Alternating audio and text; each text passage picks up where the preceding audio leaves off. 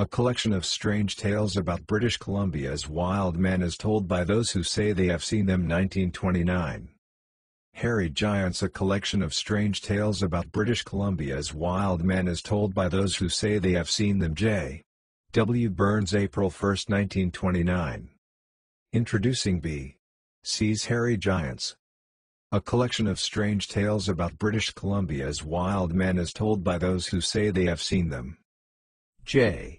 W. Burns Are the vast mountain solitudes of British Columbia, of which but very few have been so far explored, populated by a hairy race of giants, men, not ape-like men?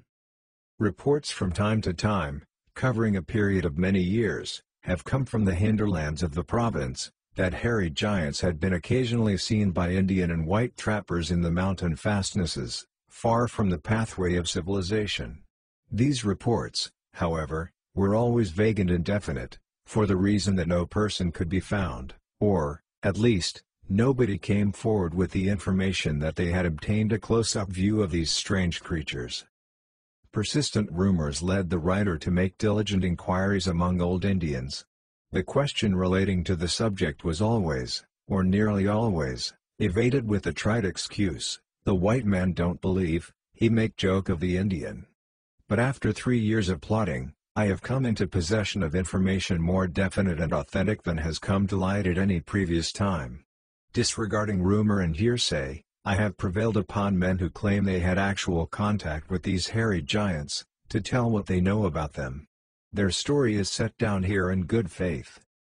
Peter Williams lives on the Chehalis Reserve. I believe that he is a reliable as well as an intelligent Indian. He gave me the following thrilling account of his experience with these people. Peter's encounter with the giant. G backslash knee evening in the month of May 20 years ago, he said, I was walking along the foot of the mountain about a mile from the Chehalis Reserve. I thought I heard a noise something like a grunt nearby. Looking in the direction in which it came, I was startled to see what I took at first sight to be a huge bear crouched upon a boulder 20 or 30 feet away. I raised my rifle to shoot it, but, as I did, the creature stood up and let out a piercing yell. It was a man, a giant, no less than six and one half feet in height, and covered with hair. He was in a rage and jumped from the boulder to the ground. I fled, but not before I felt his breath upon my cheek. One never ran so fast before or since, through brush and undergrowth toward the Statlu, or Chehalis River, where my dugout was moored. From time to time, I looked back over my shoulder, the giant was fast overtaking me, a hundred feet separated us, another look in the distance measured less than fifty, then the Chehalis and in a moment the dugout shot across the stream to the opposite bank. The swift river, however, did not in the least daunt the giant, for he began to wade it immediately. I arrived home almost worn out from running and I felt sick. Taking an anxious look around the house, I was relieved to find the wife and children inside.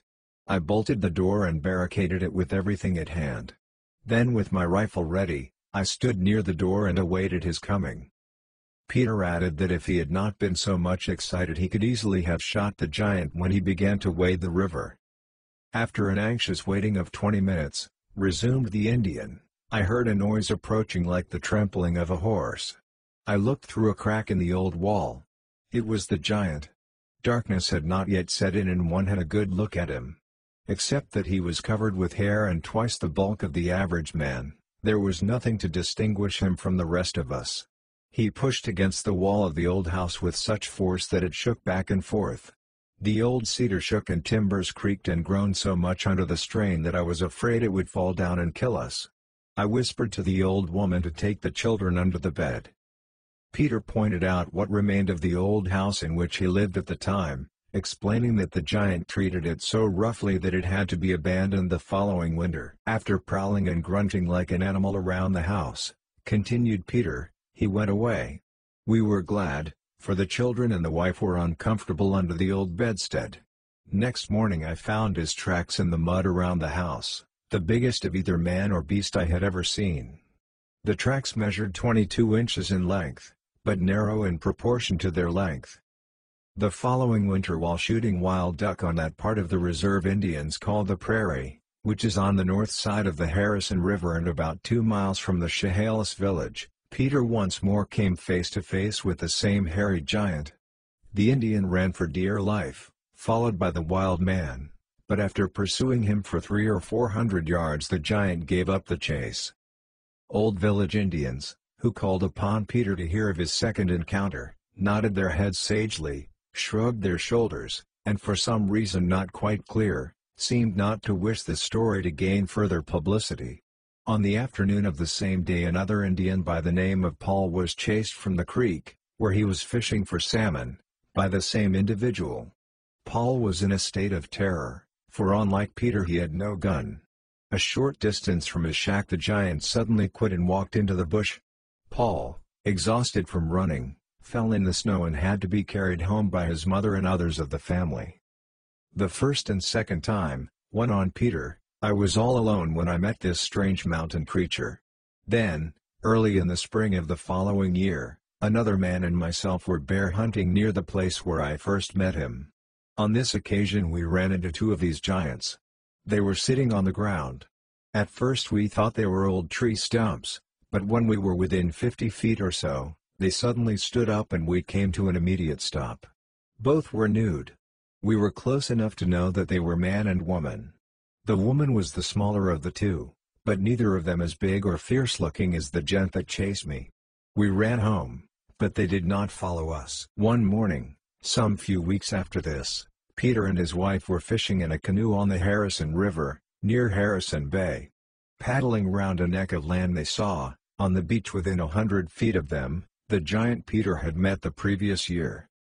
We stood for a long time looking at him, said the Indian, but he took no notice of us, that was the last time, concluded Peter, I saw him. Peter remarked that his father and numbers of old Indians knew that wild men lived in caves in the mountains, had often seen them. He wished to make it clear that these creatures were in no wise related to the Indian. He believes there are a few of them living at present in the mountains near Agassiz. Charlie Victor's story Charlie Victor belongs to the Skwah Reserve near Chilliwack. In his younger days he was known as one of the best hunters in the province and had many thrilling adventures in his time. Did he know anything about the hairy ape-like men who were supposed to inhabit the distant mountains? Charlie smiled, and answered that he had had a slight acquaintance with them. He had been in what he thought was one of their houses. And that is not all, said he. I met and spoke to one of their women, and I shot, but let Charlie tell the story himself.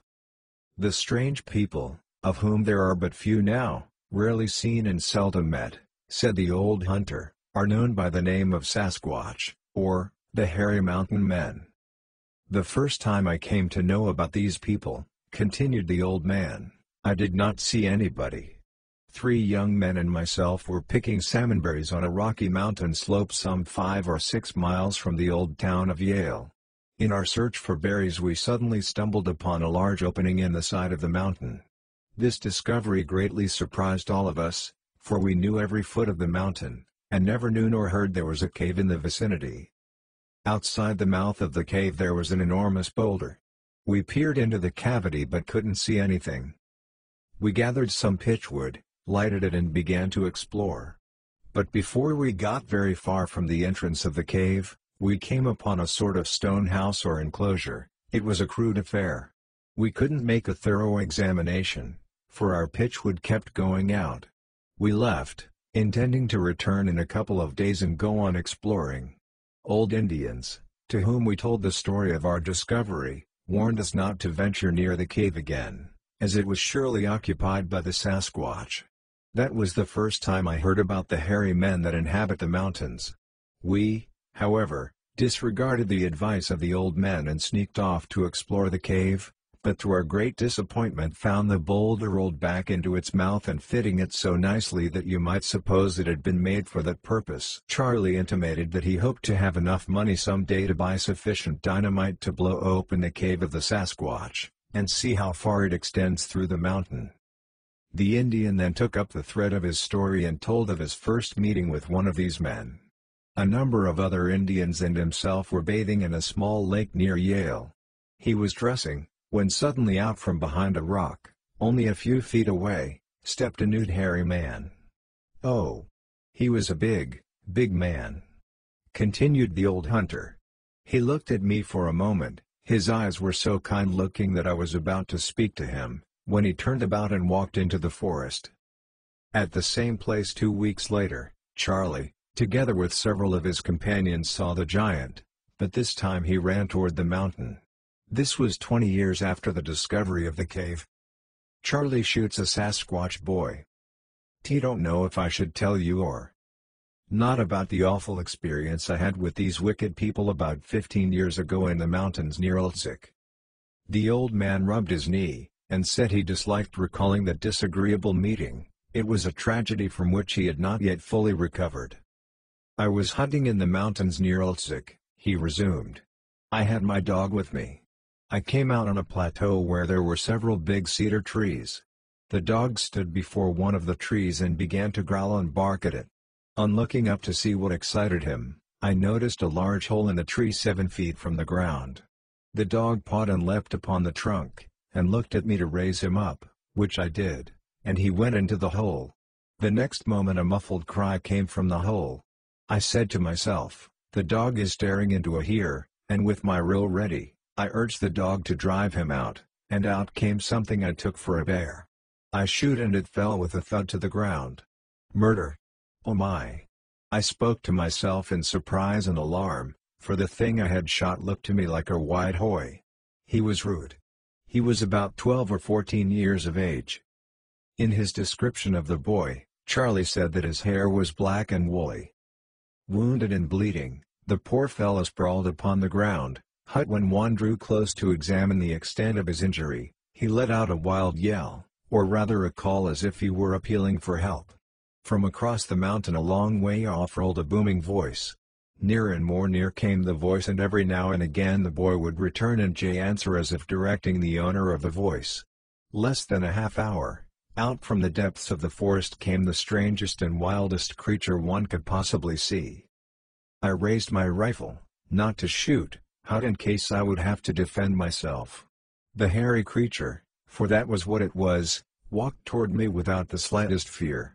The wild person was a woman.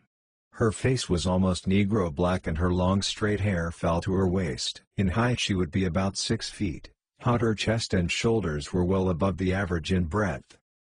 Charlie remarked that he had met several wild people in his time, but had never seen anyone half so savage in appearance as this woman.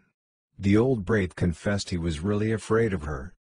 In my time, said the old man, and this is no boast, I have in more than one emergency strangled bear with my hands, but I'm sure if that wild woman laid hands on me, she'd break every bone in my body.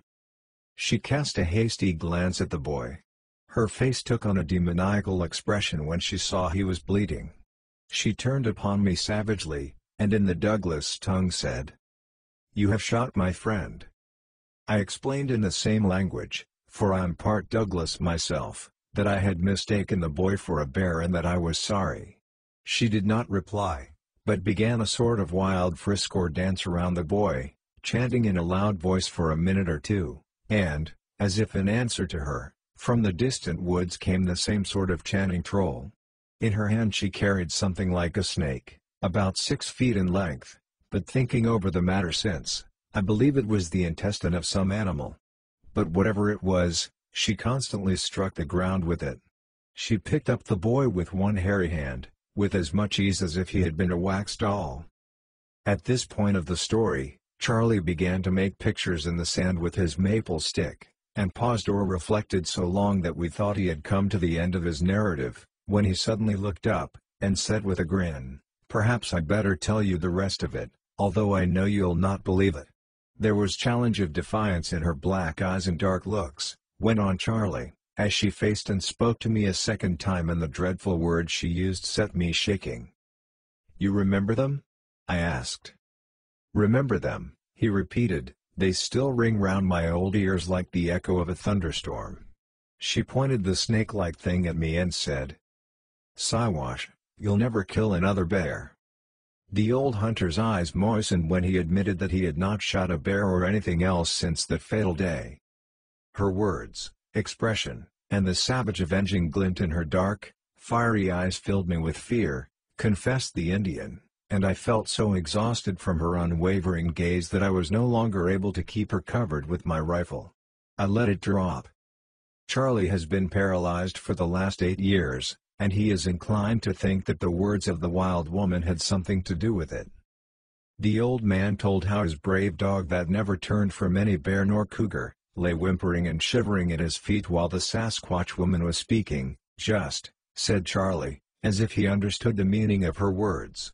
The old man said that she spoke the words Yahoo, Yahoo frequently in a loud voice, and always received a similar reply from the mountain. The old hunter felt sure that the woman looked somewhat like the wild man he had seen at Yale many years before, although the woman was the darker of the two. He did not think the boy belonged to the Sasquatch people, because he was white and she called him her friend, reasoned Charlie. They must have stolen him or run across him in some other way, he added. Indians, said Charlie, have always known that wild men lived in the distant mountains, within 60 and 100 miles east of Vancouver, and of course they may live in other places throughout the province, but I have never heard of it. It is my own opinion since I met that wild woman 15 years ago that because she spoke the Douglas tongue these creatures must be related to the Indian. The Wild Man at Agassiz APT Agassiz, near the close of September, 1927, Indian hop pickers were having their annual picnic. A few of the younger people volunteered to pick a mess of berries on a wooded hillside, a short way from the picnic grounds. They had only started to pick, when out of the bush stepped a naked hairy giant. He was first noticed by a girl of the party, who was so badly frightened that she fell unconscious to the ground.